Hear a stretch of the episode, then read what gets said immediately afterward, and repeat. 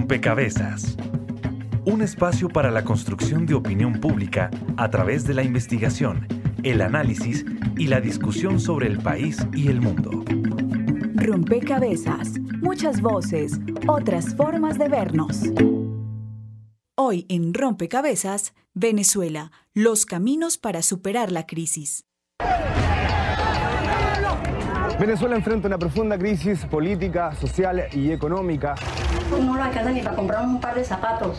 Esa cola es simplemente para comprar 2 kilos punto de jabón.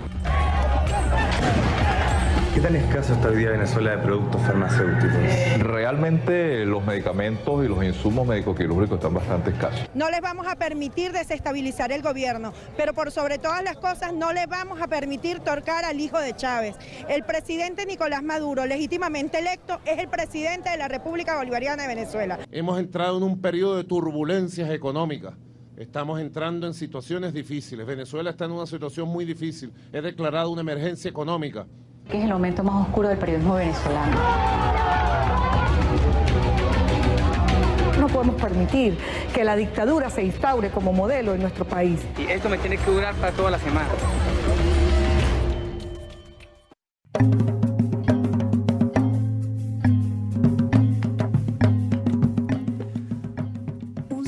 A todos los oyentes, a todas las personas que se conectan y sintonizan a esta hora. Rompecabezas, muchas voces, otras formas de vernos. Como hemos venido haciendo en este rompecabezas, proponemos como tema la situación de Venezuela.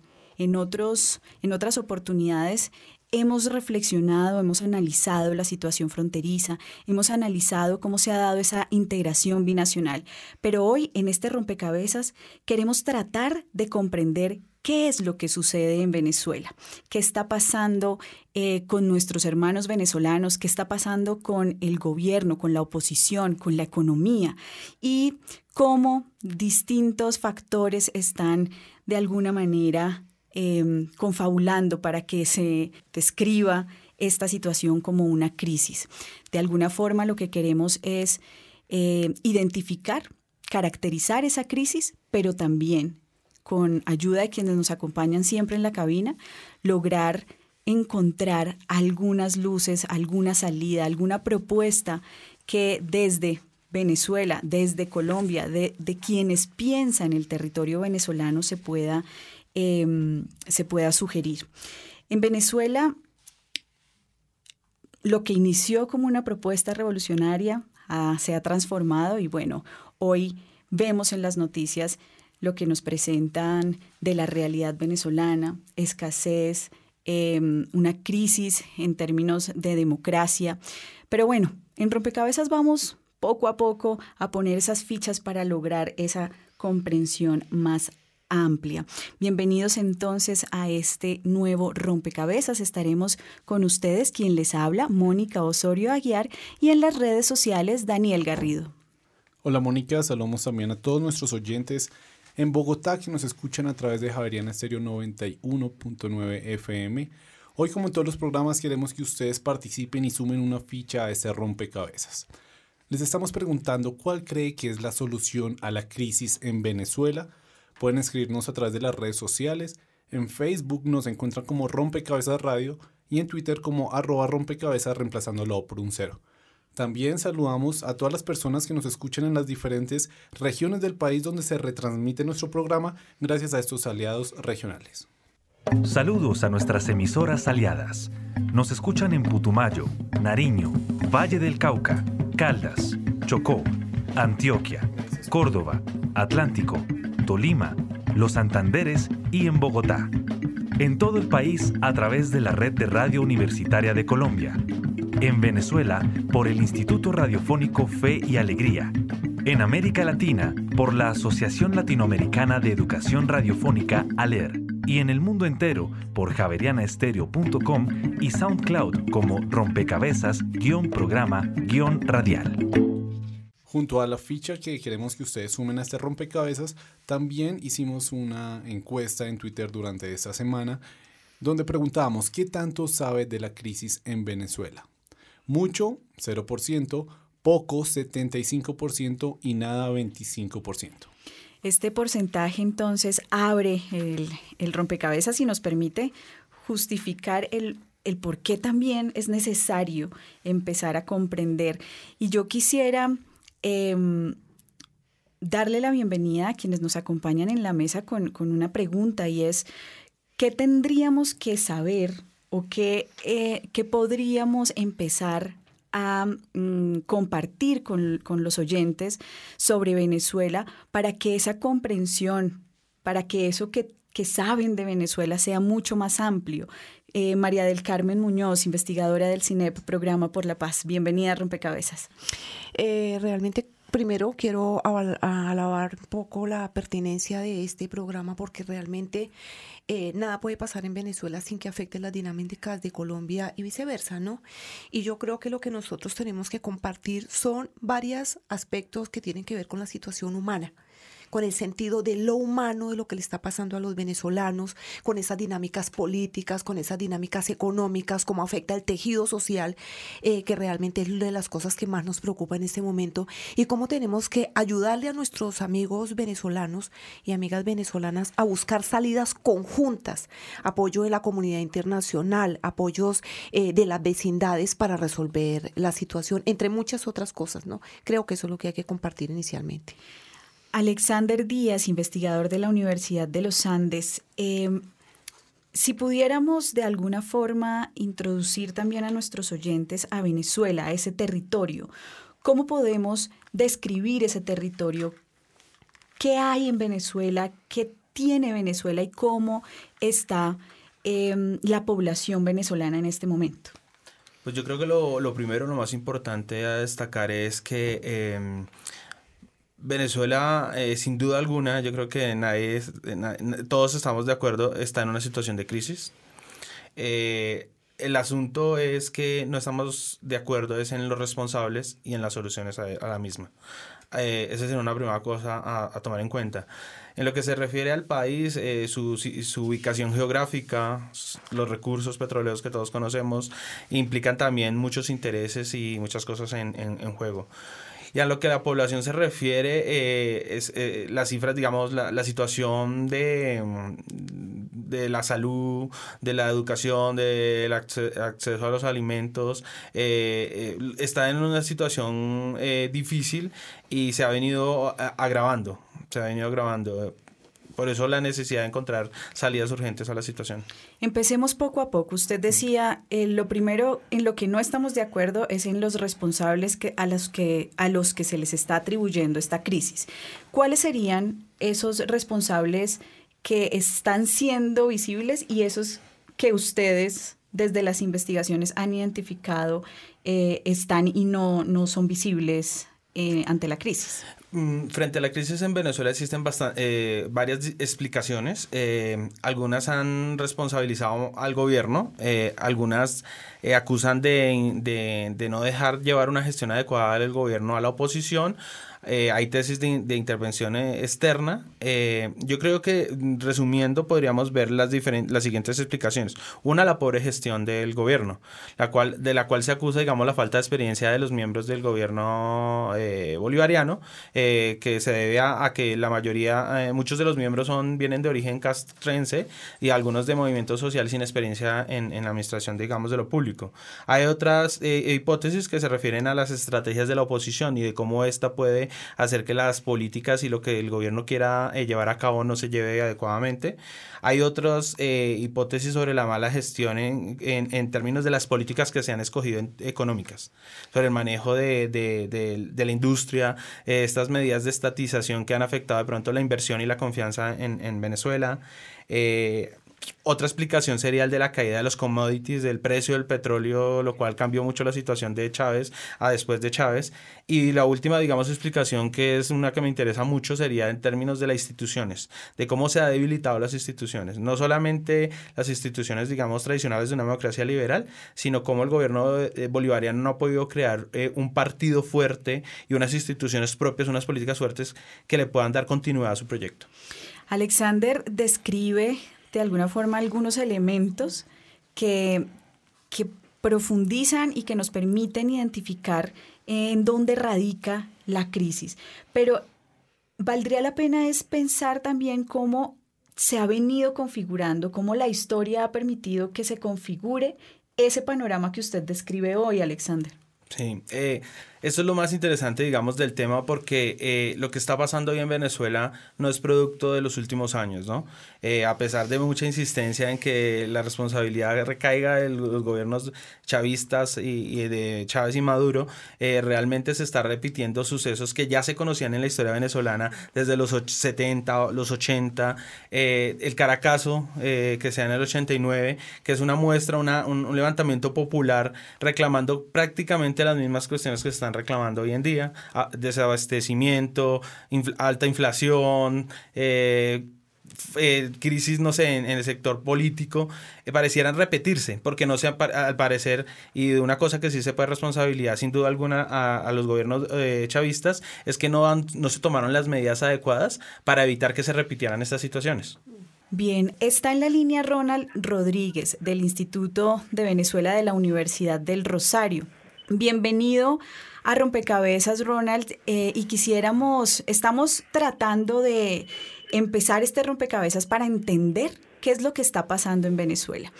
Eh, Alexander ha descrito ya algunos factores que han eh, consolidado esta crisis y nos permite también identificar cómo en la historia se configura esta crisis. Pero, ¿qué ha pasado en Venezuela en los últimos años, Ronald, que nos ha llevado a, tener unas instituciones debilitadas, como ya los, lo había señalado Alexander? Bueno, yo creo que hay una diferencia sustancial entre el denominado periodo de la democracia representativa y el proyecto de la revolución bolivariana. Recordemos que cuando Hugo Chávez llega al gobierno después de la elección del 98, cambia la constitución y este cambio constitucional fue un cambio constitucional un poco particular porque a pesar de que se consultó a la mayoría del pueblo, se hizo una primera pregunta en la cual se le preguntaba al pueblo si decía, si quería que le cambiaran la constitución o no, si apoyaban que se hiciera sobre un, digamos, un programa básico que entregaba Hugo Chávez, la misma lógica de la elección de los asambleístas y posteriormente la ratificación de si el pueblo deseaba que esa fuera su constitución. Todos estos episodios en los cuales se trataba de preguntarle al pueblo si apoyaba o no su carta constitutiva contaron con una gran abstención y era por el, digámoslo así, por la pérdida de credibilidad en los partidos, pero no solamente en los partidos, sino en toda la institución política.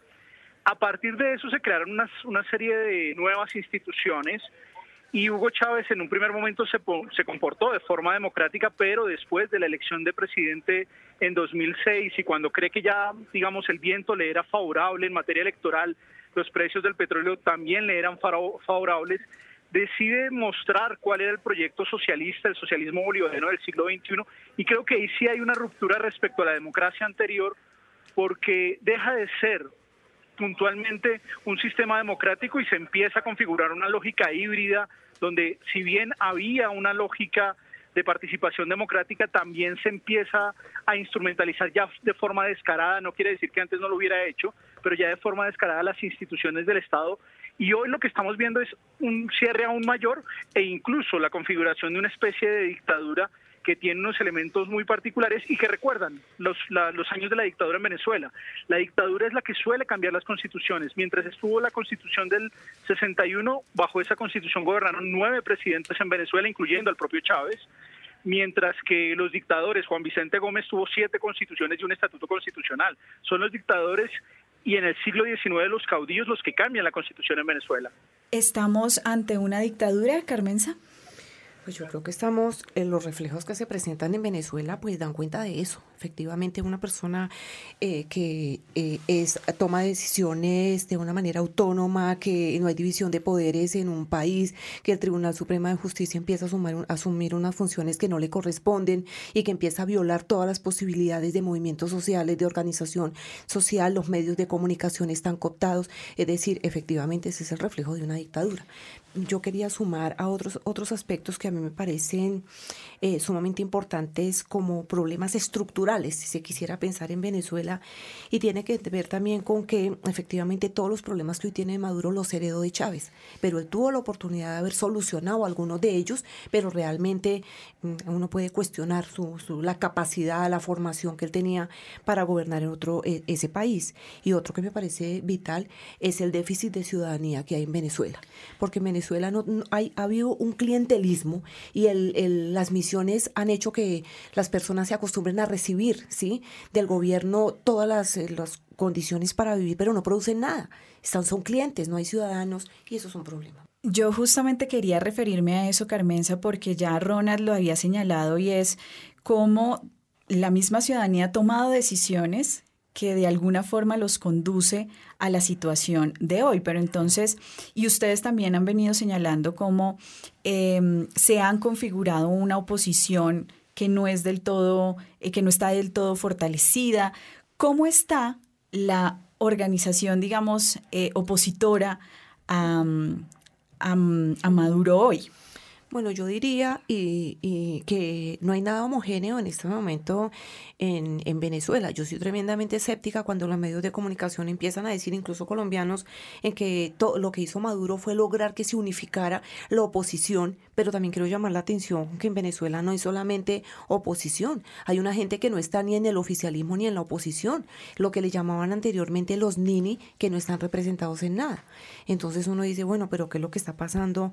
Entonces, mm, ah, bueno, no es homogéneo, no estamos diciendo que la oposición ahorita, sí evidentemente lo que las embarradas que ha pegado Maduro ha hecho que la oposición se piense, incluso la Mesa de Unidad Democrática está tomando unos criterios, una serie de criterios muy importantes para reestructurarse. Y uno de ellos es dejar de organizarse cuando vienen procesos electorales, sino construir un proyecto de nación ¿sí? que recoja las aspiraciones y todos esos vacíos y todas esas necesidades de la gente vulnerada en Venezuela y de la gente que tiene expectativas que alguien eh, le ayude a resolver los problemas.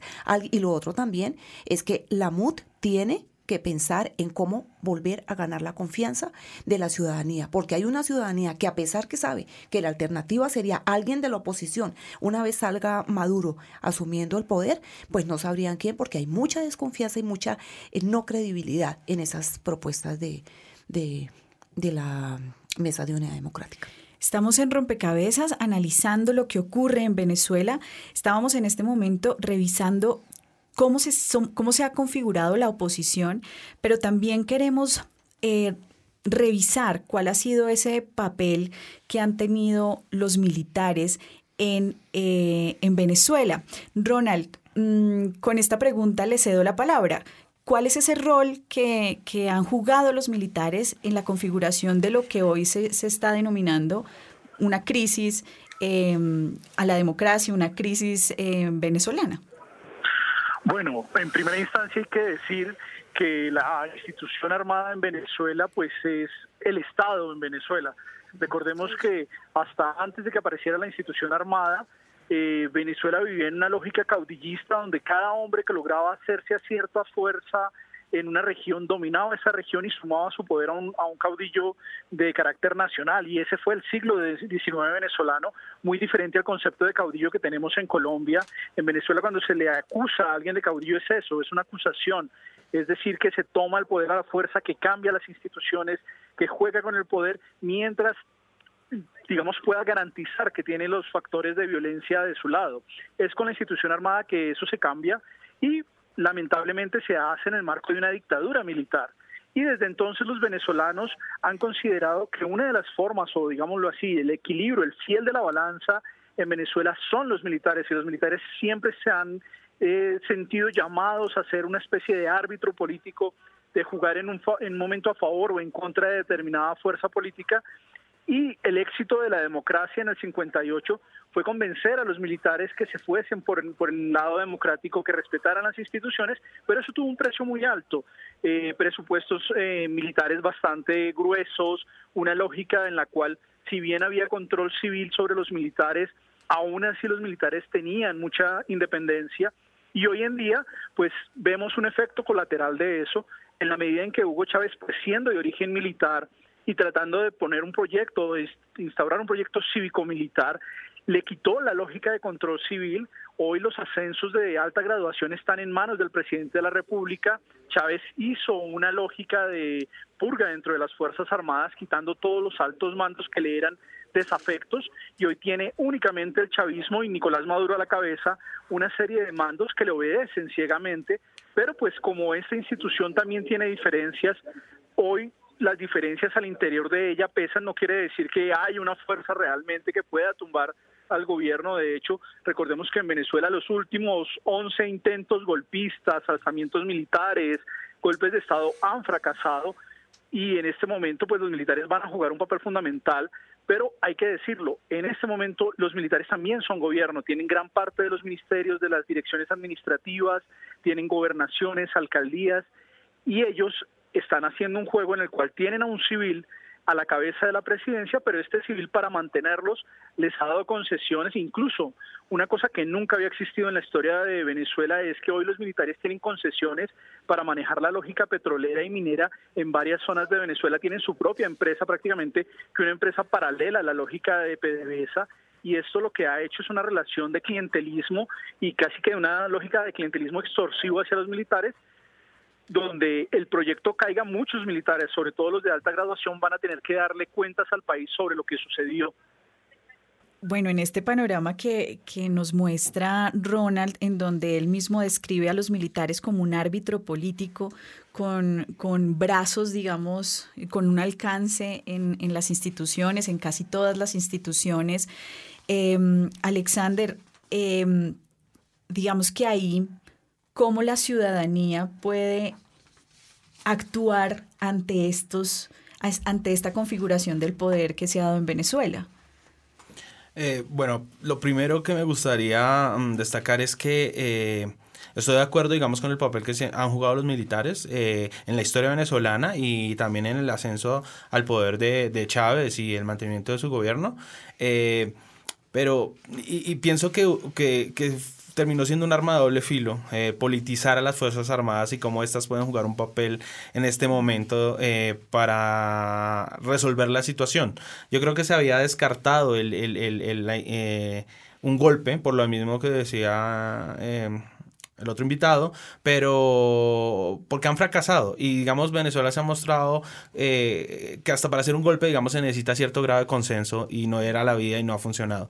Pero ese desgaste al que se le ha jugado como forma de salida del gobierno de Maduro, eh, tiene su fin y puede encontrar su, su, su final en, en, en, el nuevo planteamiento que se está haciendo de una asamblea constituyente y en las formas que, que está buscando el gobierno para mantenerse en el poder, lo cual puede llevar a hacer posible lo que hace unos meses se consideraba inviable como una intervención armada. Yo no la descartaría, no la descartaría para nada, pero creo que sería exactamente volver a lo mismo, o sea, volver otra vez a, darles ese poder a los militares y a que jueguen otro papel, eh, sea ya un gobierno de la oposición y demás. Eh, por eso creo que es exactamente la ciudadanía la que debe tomar, digamos, las banderas, eh, pero para eso también no debe caer en juegos de ciertos sectores de, la oposición que están más... Eh, están más determinados a, a, borrar todo el legado de lo que fue el proceso bolivariano, desconociendo las demandas que este gobierno y que, digamos, que Hugo, Hugo Chávez encarnó demandas que se surgieron desde la crisis del sistema punto fijista en, el en los 90, al, fin, al comienzo de los 90, y que de una u otra manera eh, se vieron eh, medianamente satisfechos. Y eso es lo que genera las bases y el, y, el apoyo que existe en, en el chavismo. Lamentablemente la oposición parece muy radical en el sentido de querer desconocer eh, ese pasado eh, y, reconocerle algún éxito. De hecho, uno ve que, que siempre que se habla de Maduro, debe de concentrarse en una crítica, digamos, al gobierno de Maduro y a lo que está sucediendo, se habla de todo el proceso. Se va hasta atrás y se dice, esto surge desde el pasado y esto genera que, que va a haber, hay muchos sectores que no están de acuerdo con eso. Hay sectores que se vieron beneficiados con las políticas del chavismo que van a oponerse a que se haga un, un como se borre todo y se empiece desde cero entonces creo que complica, digamos, eh, las vías ciudadanas eh, democráticas de, esta situación, de esta crisis.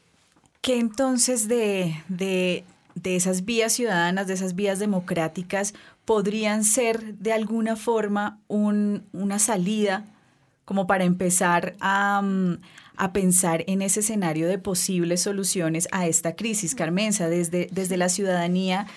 ¿Qué, se puede, digamos, traer, recuperar, encontrar como lección aprendida y que pueda servir también para, para proyectar una salida a la crisis? Sí, mira, esa, esa, pregunta me parece súper clave, pero antes quiero también llamar la atención sobre, estamos hablando de las fuerzas militares, de las élites, de todos aquellos que tienen dirección y mando, pero yo les quiero decir que las bases militares, en ellas hay una inconformidad tremenda.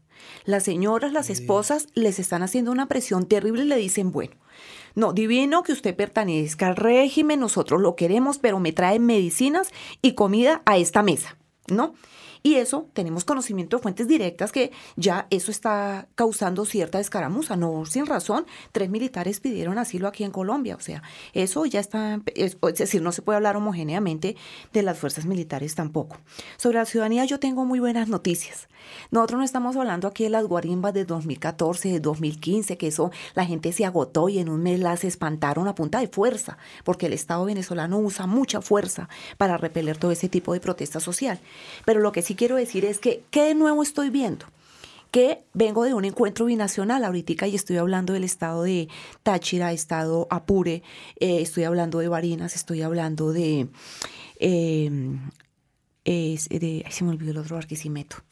¿Y qué reporta la gente? Que hay otros brotes de organización social que antes no se veían en Venezuela el sábado salieron a marchar todas las mujeres para decir no queremos violencia, si queremos expresarnos, queremos que nos respeten. Los movimientos juveniles eran los que estaban a la orden del día y la vieja guardia en ese tipo de expresiones de movimiento. Aquí no, aquí hay otro, digamos que está floreciendo otro tipo de organización social que eh, realmente es fruto de esas profundas necesidades y reflexiones políticas y de sentido que la gente venezolana se está haciendo. Entonces yo creo que eso es una cosa muy buena y otra cosa muy buena es que la gente ya está pensándose en generar otras dinámicas productivas.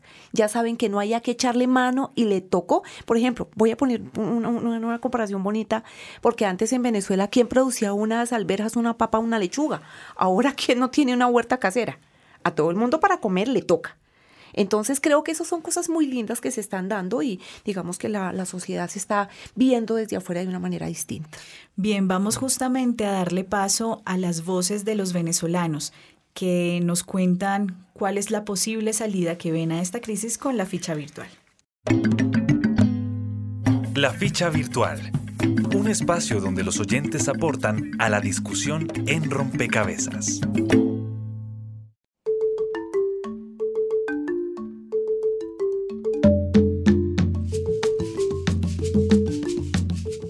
Iniciando nuestro programa, los invitamos a participar y a que nos contestaran cuál cree que es la solución a la crisis en Venezuela. Ya tenemos algunas opiniones. En Facebook nos encuentran como Rompecabezas Radio y en Twitter como arroba rompecabezas reemplazándolo por un cero. Roberto Flores nos escribe, creo que México, Colombia y Brasil deberían intervenir, realizando una suerte de mediación la crisis que se avecina puede ser terrible si no intervienen países más estables. Alejandra Páez nos escribe, la solución debe empezar por sacar al gobierno de Maduro. Antes de continuar con más opiniones de las redes sociales, quiero que escuchen qué dijeron los ciudadanos cuando se les hizo esta misma pregunta. En Rompecabezas le preguntamos a ciudadanos venezolanos ¿Cuál cree usted que es la solución para la crisis en Venezuela? Estas fueron sus respuestas.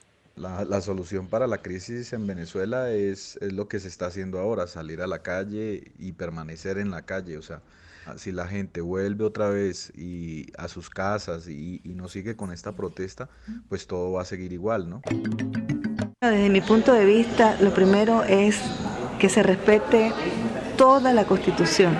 La constitución bolivariana de Venezuela, que todos sus elementos sean respetados eh, otro de los puntos bien importante es eh, que baje mucho lo que es el nivel del vocabulario que se está utilizando a nivel de los sectores políticos de, Venezuela. Eh, la solución pasa entonces por reconocernos y por refundar las instituciones, porque tenemos hoy instituciones que ciertamente nos han llevado al fracaso. Instituciones que no son inclusivas, instituciones que las controla el régimen de Nicolás Maduro y todo esto ha agitado una vulneración constante y permanente de los derechos humanos. Es necesario exigir la renuncia inmediata de Maduro, así como del vicepresidente Taret y Tibisay Lucena. La verdad es que intentar responder a la pregunta cuál es la salida a la crisis pues ciertamente no es tan fácil. Eh, la constitución venezolana plantea muchas salidas al, digamos, al cambio político, eh, pero todas han sido cerradas. Eh, yo creo que la crisis en efecto pasa por la gente. no veo una salida que no, que no pase por, por el, el empoderamiento de la gente, porque la gente comprenda las dimensiones del problema. Pues el proceso de recuperación de Venezuela es algo que va a ser muy lento, va a tardar mucho tiempo en que Venezuela vuelva a ser y o sea que la solución realmente no es solo una, pero pues un paso hacia ella me parece que sería que, que pudiéramos cambiar el gobierno que hay en este momento. Lo que yo creo es que entre todos se puede, se puede construir un nuevo país, tiene que hacer una nueva visión, buscar reconciliación, buscar nuevas políticas, eh, eh, contrarrestar un poco en lo que se ha convertido las instituciones, que es como un centro, como, como un cáncer de, de corrupción. O sea, eso también está acabando con lo que es la institucionalidad en el país. Esta fue una nota de Julián Eduardo Santos para Rompecabezas.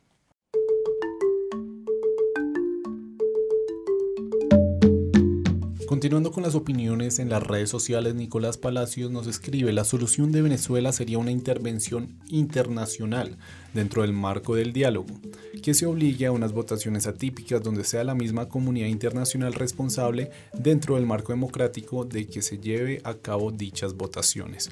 Precisamente con esta sumada otra opinión en las redes sociales me gustaría preguntarle a Ronald qué tan real es ese escenario de una intervención eh, internacional y qué tan contraproducente sería?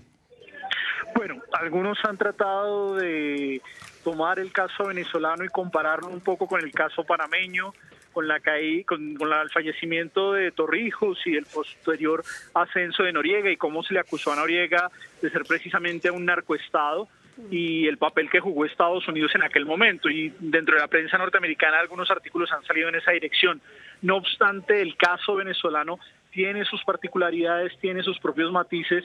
No es deseable una intervención en ningún país de América Latina y de América del Sur. Sería un retroceso sustancial a lo que ha sido estos 30 años de avance democrático. Si bien hemos tenido crisis, si bien hemos tenido eh, momentos de, digámoslo así, de apretarnos el cinturón por cuestiones económicas, por dificultades políticas, América Latina lleva 30 años en un proceso de consolidación democrática que no se puede echar por por la borda y en el cual los países de América Latina tampoco podemos desear estos, este tipo de escenarios. El problema de los venezolanos es de los venezolanos y ellos son los llamados a resolverlo. Obviamente, pues sabemos que lo hacen contra un régimen que tiene prácticas dictatoriales, que tiene la sartén por el mango y que cada vez en lugar de abrir espacios los está cerrando. Entonces, eh, la, la lógica de desear una intervención pues empieza a ser digámoslo así, atractivo para algunos sectores, pero realmente no lo es. Sería un retroceso muy fuerte para la democracia en América Latina y no, no lo olvidemos, en el 58 Venezuela fue el abuelo de las democracias, mientras muchos países estaban en dictaduras, Venezuela fue construyendo una doctrina democrática, incluso la doctrina de Betancourt en materia de relaciones internacionales propugnaba porque solo se reconocieran los, los países que habían logrado la elección de su presidente de forma democrática y bajo esa doctrina se logró sacar a Cuba de la Organización de Estados Americanos en su momento y pues don Rómulo Betancourt fue uno de los impulsores de ese, de ese modelo político prodemocrático. Hoy vemos cómo mucho de eso simbólico se empieza a perder precisamente con la salida de Venezuela de la Organización de Estados Americanos, pero yo no creo que sea deseable un escenario de intervención. Ronald, eh, si no es deseable un, un escenario de, de, intervención, ¿cómo recuperar a ese abuelo de la democracia Em, y, un poco eh, cuáles serían esas, esas recomendaciones que podríamos en este programa empezar a dar para encontrarle soluciones. Si la crisis es fortalecer a las si, si, la crisis es el debilitamiento de las instituciones, cómo fortalecerlas. Si la crisis es... Em, deriva, digamos, de la crisis también de, de, los commodities, de la crisis económica, cómo fortalecer también la economía venezolana, cómo empezar a dar pistas sobre las posibles salidas a, las, a los distintos factores que componen esta crisis. En el diálogo pasado, en el que se hizo a finales del año pasado, Chubo Torrealba inicia su intervención, el secretario general de la Mesa de Unidad Democrática, reconociendo que en Venezuela hay una situación de conflicto. No es un conflicto armado, pero es una situación de conflicto. Y en el marco de una situación de conflicto se requieren, digámoslo así, espacios extraordinarios. Y el espacio extraordinario por naturaleza serían las elecciones generales. Unas elecciones que si bien eh, pondrían, digamos, sobre la mesa también a la Asamblea Nacional, que en este momento está en manos de la, de la oposición, la idea sería que los venezolanos pudiesen elegir y que incluso aquellas fuerzas del chavismo que han presentado su disenso eh, respecto a la administración de Nicolás Maduro puedan tener su propia lógica de representación. Obviamente, pues para esto se requeriría un acompañamiento internacional. En el 2004 algo de eso se logró por la presión internacional. Recordemos que Hugo Chávez en ese momento acepta el referendo revocatorio, la Organización de Estados Americanos hace el acompañamiento, igual el Centro Carter.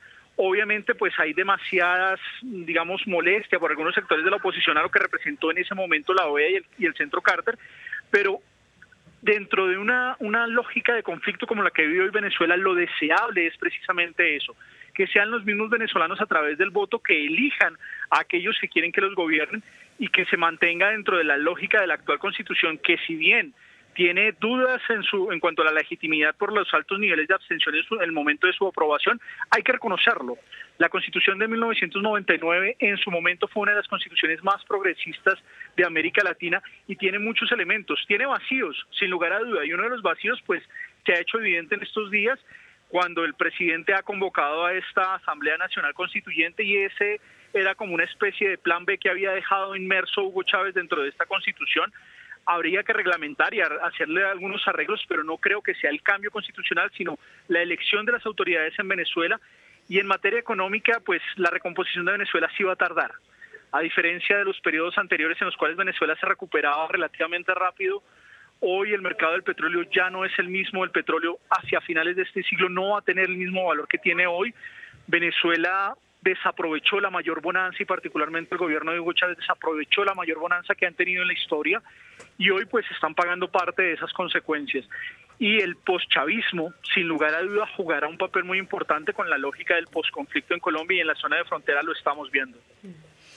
Bien, vamos a dar un paso adelante porque ya esta intervención de Ronald nos permite por lo menos explorar algunas oportunidades, algunas eh, posibles salidas eh, que quizás volveremos a la cabina a, reaccionar sobre ellas, pero quiero también que escuchemos esta nota preparada por el equipo periodístico de Rompecabezas. Yo, yo nací en esta ribera Arauca vibrador en ocasiones los esfuerzos personales o colectivos son los que menos se visibilizan, pero los que más efecto tienen en una situación como la de Venezuela. El surgimiento y la labor de las organizaciones sociales es vital. Nuestro único objetivo es educar a la población en cuanto a los derechos humanos. Es el caso de la Fundación Jóvenes por los Derechos Humanos. Habla Ana Mejías desde el estado de Carabobo, en Venezuela. Estamos ahorita iniciando una campaña para que todos los ciudadanos conozcan sus derechos humanos. Eh, nuestra premisa es que si los conocen, los pueden proteger. Hacemos actividades en las comunidades, en los colegios, en instituciones públicas y privadas, haciendo conferencias mostrando qué son los derechos humanos y mostrando unos 30 micros de servicio público para que las personas conozcan sus derechos. Este es uno de sus propósitos. Que las personas conozcan sus derechos y a través de este conocimiento puedan disminuir la intolerancia y aumentar la paz, que es lo que queremos para nuestro país. Hemos iniciado un proyecto en las escuelas donde estamos formando brigadas de derechos humanos con el fin de que los niños de la educación inicial hasta la edad adulta este, puedan conocer sus derechos humanos y ponerlos en práctica, que es la base de, todos. No se trata tan solo de un ejercicio de memoria y reconocimiento nomás. Es decir, que más allá de dar a conocer los derechos humanos, es la puesta en práctica de los mismos a través de la tolerancia, de la paz y del respeto. Este, por eso estamos buscando el aporte y la colaboración de voluntarios en todo el país y en cada rincón para que estos se puedan unir a nosotros y poder este, realizar un excelente trabajo para que cada ciudadano de Venezuela pueda conocer sus derechos humanos. Ninguna acción en pro de una solución para Venezuela es pequeña, por el contrario, el aporte en ocasiones es inimaginable. Desde Colombia y nuestras acciones, ¿qué se puede hacer? Informa para Rompecabezas Juan Sebastián Ortiz. Soy hermano de la espuma, de las garzas, de las rosas y del sol. Y del sol. Bien, escuchábamos una experiencia que nos permite ver cómo se prepara también desde la ciudadanía una reflexión y también cómo se empoderan em, para enfrentar lo que ya Ronald señalaba, un, conflicto, ¿no? Un conflicto que se está viviendo en el territorio venezolano. Em, pero retomando esta pregunta, quisiera que aquí en cabina Alexander y María del Carmen nos ayuden a identificar em, esas formas posibles mm, de, salir de la crisis, de responder a la crisis también desde, desde las organizaciones sociales. Carmenza, eh, usted tiene muy cerca líderes comunitarios, lideresas comunitarios, personas que están trabajando en escuelas, eh, que están trabajando en distintas organizaciones y que se están justamente preparando para mm, para fortalecer la ciudadanía y poder responder a esta crisis, un poco como eh, lo escuchábamos en la nota, em, conociendo los derechos humanos, pero también sabiendo cómo poder exigirlos. ¿Cómo desde la ciudadanía se puede dar, eh, se puede ver una luz de salida a la crisis, María del Carmen? Bueno, yo creería que eh, la situación ha sido, se ha venido a más complejizando tanto que me parece que hay que plantear eh, soluciones del mismo tamaño de la crisis. A mí me parece que hay que identificar los problemas estructurales de Venezuela y cuáles son coyunturales y cada cual irlos abordando tanto cuanto con dosis de ciudadanía, con dosis de la construcción de relación Estado-sociedad, pero desde lo que nosotros hacemos en la cotidianidad que tiene que ver con dinámicas pedagógicas, movimientos sociales, la organización de la gente y su proyección en el territorio, eh, voy a tomar cosas que dijo la gente en este encuentro nuestro que me pareció sumamente interesante. Primero hay que eh, tratar de bajarle las dosis de xenofobia que hay entre unos y otros, porque antes creíamos que era colombianos con venezolanos y viceversa, pero ahora también entre venezolanos y, entre colombianos y venezolanos que tienen eh, transacciones eh, constantemente. Lo otro también es que hay que disminuir esos discursos de odio que a la gente le impresiona cómo se tratan unos a otros, cómo se desean lo peor, cómo buscan todas las formas de hacerse daño, pero también es que estamos ante unas dinámicas depredadoras. Le escuché a alguien decir, pero he intentado acordarme, a lo mejor Alexander lo sepa, alguien dijo alguna vez que mientras el hambre aprieta, la justicia afloja. Y yo creo que buena parte de esas, de esas cosas tan inhumanas y tan drásticas que se ven, la gente lo decía acá, mire, si yo tengo que hacer las cosas que tenga que hacer para darle comer a mis hijos o para ponerle la medicina a un familiar mío que está moribundo, yo lo hago. Y eso está dentro de la lógica de, la humanidad, ¿no? de, supervivencia. Hablan también de la recuperación de la dignidad a mí me llama mucho la atención porque cuando uno habla de, eh, de la dignidad, es, es como por ejemplo cuando tú dices, ya no puedes seguir buscando comida en las canecas de basura porque tampoco hay en las canecas. O sea, ¿a, qué ¿cuánto más bajo va a caer un, un ser humano venezolano, por Dios? Entonces, eso tiene que ver mucho con reconstruir el tejido social, con construir confianza. Mira, antes era muy fácil las transacciones entre los venezolanos y las venezolanas. Ahora es muy, muy duro eh, recuperar la confianza entre ellos. Y creo que también políticamente ha puesto lo que decía Ronald anteriormente, y es que efectivamente hay que, eso se resuelve si se va a elecciones, y es transparente, y el Consejo Nacional Electoral hace lo, hace lo propio, y si nadie va a meter la mano en eso de manera distorsionada, esa sería una buena solución, y seguro que la oposición y los demás que rodean la oposición lo aceptan, pero vamos a ver qué pasa. Alexander. Mm, hay una cuestión complicada en el tema de, de, unas elecciones generales en este momento. Eh, malo bien, eh, un sector importante de Venezuela y el mismo gobierno de Maduro consideran, eh, se consideran poderes legítimamente constituidos mm. y no entenderían por qué tendrían que llamar a unas elecciones porque haya una situación grave. Mm.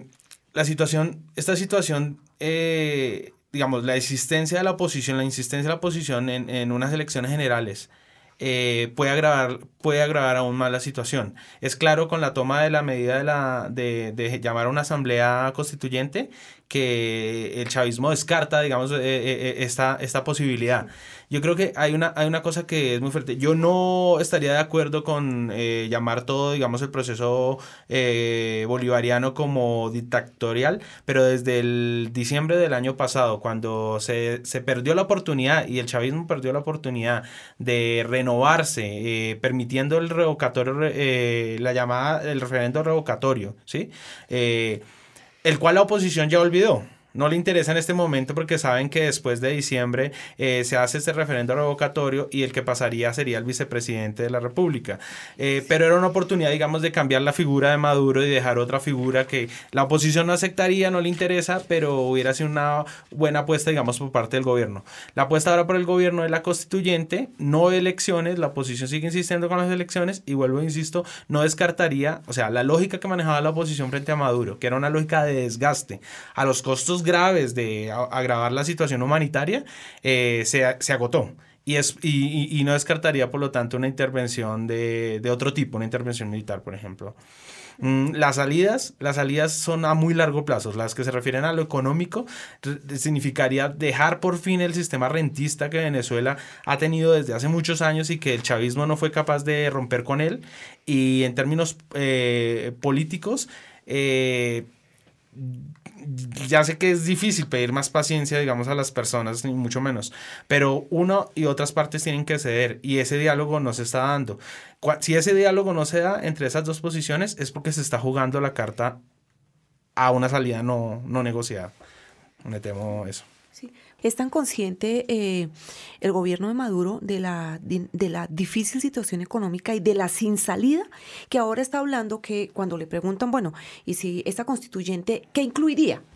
¿Qué es lo diferente de lo que ya venía? Entonces, entonces, dentro de todas las cosas que estas personas dicen es, bueno, van, vamos a activar 15 motores, ¿sí? Que nos van a sacar de la economía rentista petrolera. Porque no hay ya renta petrolera, pues hay que echarle mano, miren los precios del petróleo, pero ya se están pensando en crear otras formas de economía para activar estas dinámicas en el país, pero igual eso, eso requiere dinero y eso requiere, requiere tiempo. No estoy tan segura si Venezuela tiene dinero propio para recuperarse cuando ya tiene préstamo tras, tras préstamo y cuando ya es poco creíble en las vecindades, porque eso es lo otro, perdió el apoyo internacional de muchos sectores que tenía. ¿Cuál es entonces, em, digamos, hemos, hemos tratado de comprender eh, qué es lo que ocurre dentro de Venezuela, cómo se ha configurado esta crisis, un poco reconocer también esa historia, em, pero desde, desde aquí, desde donde estamos, los colombianos, el oyente que está escuchando, em, ¿cómo puede también aportar a, a disminuir esa crisis eh, em, sí, sí. María del Eh, mira, eh, eh, una cosa que me llama mucho la atención es que nosotros tenemos que, nosotros los colombianos tenemos que pensar en una cosa y es que en las épocas peores del conflicto armado que nosotros tuvimos, donde realmente no, no había condiciones económicas, también había problemas humanitarios, acordémonos, señores colombianos y señoras colombianas, que los venezolanos nos acogieron que ellos nos ayudaron, nos prestaron su casa, incluso nos incluyeron en las misiones sociales. Mucha gente tuvo salud, educación, vivienda y eh, cédula de ciudadanía, tarjeta de identidad que le llaman los venezolanos, aquí no eran reconocidos como tal. Y me sorprende mucho cómo hoy que Venezuela nos necesita, ahora nosotros estamos acá, ay no, pues dignos. Entonces, ay no, tantos colombianos acá nos quitan el empleo, ay no, pero ellos no se preocuparon cuando nosotros le quitamos el empleo. A mí sí me parece que tiene que haber un nivel de reciprocidad, de solidaridad, de respeto hacia el otro y hacia esos hermanos que muchas veces nos han tendido la mano. Y lo otro también que les sugiero a ustedes, hoy Cooperar es en disminuir los lenguajes eh, despectivos y tanta emocionalidad y tanta hablar sin saber esa desinformación ordinaria. Mire, bien lo dijo la estadística del compañero cuando empezó el programa. La gente no sabe, pero opina. Que maten a ese Maduro, que saquen a no sé qué. Si no sabe, no opine, por favor. Bien, estamos en, en rompecabezas, Alexander. Eh, sí, eh, estoy, digamos, de acuerdo con, con que hay que hacer esta, eh, hay que colaborar con una ayuda humanitaria, pero debe evitarse el, el, el, el patrocinio, el apoyo de salidas no democráticas y, y, que aumenten y que agraven la situación en, Venezuela, porque si se niega, si se niega el papel que juega el chavismo en Venezuela y se aplica por una salida de fuerza, las consecuencias van a ser graves. van a haber muchas, muchas personas mm, víctimas de esta, de esta confrontación, que se puede llegar a una confrontación armada. Bien, está en la línea con nosotros Raúl, Raúl Herrera, él es director del Centro de Derechos Humanos de la Universidad Central. Raúl, nos quedan muy pocos minutos, pero aprovechamos su, su, conexión con Rompecabezas para em, sumar también a estas reflexiones que venimos haciendo sobre las salidas posibles de la crisis em, a sugerir, digamos, unas salidas posibles a la crisis. Eh, bienvenido a Rompecabezas y regálenos su reflexión sobre cuáles serían esas salidas posibles a la crisis venezolana. Sí, muchas gracias por la oportunidad. Eh, bueno, decir en primer lugar que eh, hay que caer en la cuenta que el marco en el que nos estamos moviendo es una dictadura de corte militar y que no es un gobierno un gobierno civil, eh, que está apoyado por militares, sino que es una dictadura militar. La fuerza que actualmente tiene el gobierno justamente se apoya en los componentes militares. Yo creo que la ruta democrática que está planteada en la Constitución es la ruta que, eh, digamos, la, los sectores democráticos del país eh, tenemos que seguir apoyando para poder, digamos, evitar cualquier tipo de atajo, como, como estaba señalando quien me antecedió la palabra, porque de ahí ciertamente cualquier tipo de atajo no democrático nos llevaría a infiernos peores que lo que quizás ustedes han vivido después de, del asesinato de Gaitán en el 48. Tenemos ejemplos, eh, digamos, que son terribles en esa dirección. Por lo tanto, eh, en concreto, nosotros en Venezuela la, toda la presión social que se está ejerciendo en este momento en la calle es exigiendo la restitución del hilo constitucional. La constituyente que ha propuesto el presidente Maduro es para evadir precisamente la ruta democrática electoral, que hay que recordar que en octubre del 2016 fue suspendido el referéndum revocatorio, pues fueron suspendidas las elecciones regionales, fueron suspendidas las elecciones de alcalde, y ahora, eh, ante la presión, ante la necesidad social que hay de comida, de medicina, de hambre, se saca una constituyente cuya única finalidad es elaborar una constitución a la medida del dictador. Eh, nosotros estamos claros en el país, también a nivel internacional, se ha ido cayendo en la cuenta de que efectivamente la solución a los problemas que tenemos en el país es una solución política y es una solución que, insisto, está planteado en la Constitución como ruta electoral. Nosotros no podemos eh, aceptar ni permitir una propuesta de quien se ha mostrado como dictador de unas elecciones que no tienen ningún tipo de condición porque son elecciones en unas condiciones dictatoriales.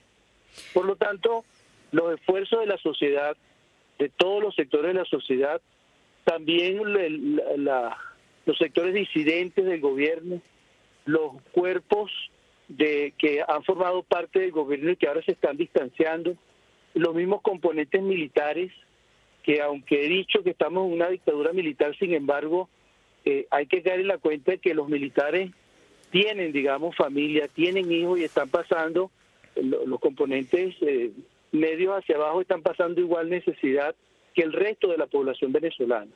Por lo tanto, no, no podemos nosotros pensar que, que un dictador en cualquier situación histórica va a salir por las buenas. Nosotros estamos a todo riesgo evitando caer en una violencia sin retorno y, y, en ese sentido todos los esfuerzos que está haciendo la sociedad democrática por evitar el camino violento a través de las manifestaciones pacíficas y exigiéndole los poderes que han sido secuestrados y usurpados por el dictador que se recupere la, la dimensión eh, democrática tal como está contemplada en la Constitución Bolivariana de la República de Venezuela. Raúl, em, esto demuestra que hay una sociedad civil eh, organizada, que hay, una, que hay una ciudadanía que está empoderada, pero que tanto el grueso de la población está lista para estas elecciones. ¿O qué haría falta, qué se puede transformar en la toma de la decisión para que efectivamente sea la transformación se dé a través de la vía democrática? Sí, yo, yo creo que, eh, digamos, se ha ido ganando una conciencia creciente. Yo, yo, diría que hace seis meses este, no se acababa de creer, había dudas acerca de que estábamos en una dictadura, incluso a nivel internacional no se acababa de creer, porque si bien es cierto que hay una democracia eh, en la Constitución, el ejercicio del poder, quien está en el poder se ha, eh, digamos, declarado dictador a raíz de las sentencias que hubo por parte del Tribunal Supremo de Justicia a finales de marzo de este año.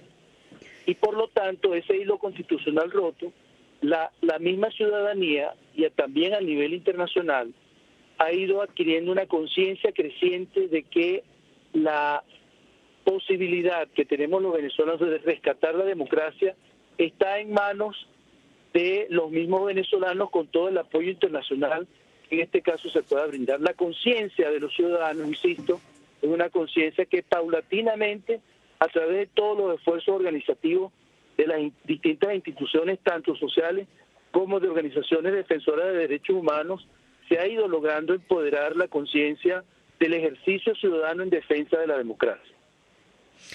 Muy bien, pues con esta intervención de Raúl Herrera, director del Centro de Derechos Humanos de la Universidad Central desde Venezuela, terminamos este rompecabezas, no sin antes agradecerle a María del Carmen Muñoz, investigadora del CINEP, Programa por la Paz, y Alexander Díaz, investigador de la Universidad de los Andes, que nos estuvieron acompañando, así como a Ronald Rodríguez del Observatorio de Venezuela de la Universidad del Rosario. A ustedes muchísimas gracias por acompañarnos en este programa, por ayudarnos a construir y poner las fichas.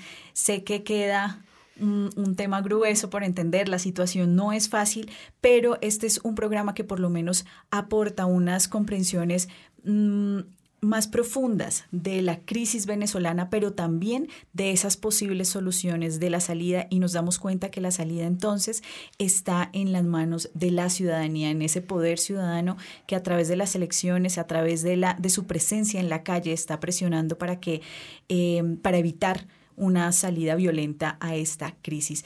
Estaremos con ustedes en una próxima oportunidad en Rompecabezas. Quien les habla, Mónica Osorio Aguiar, en las redes sociales, Daniel Garrido y en la producción de Rompecabezas, Juan Sebastián Ortiz.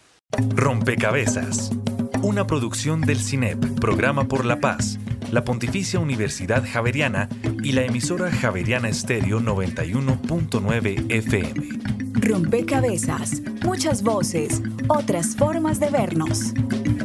Los paisajes sonoros de Rompecabezas cuentan con audios tomados de distintas fuentes. Para conocer el origen del material, diríjase a www.cinep.org.co.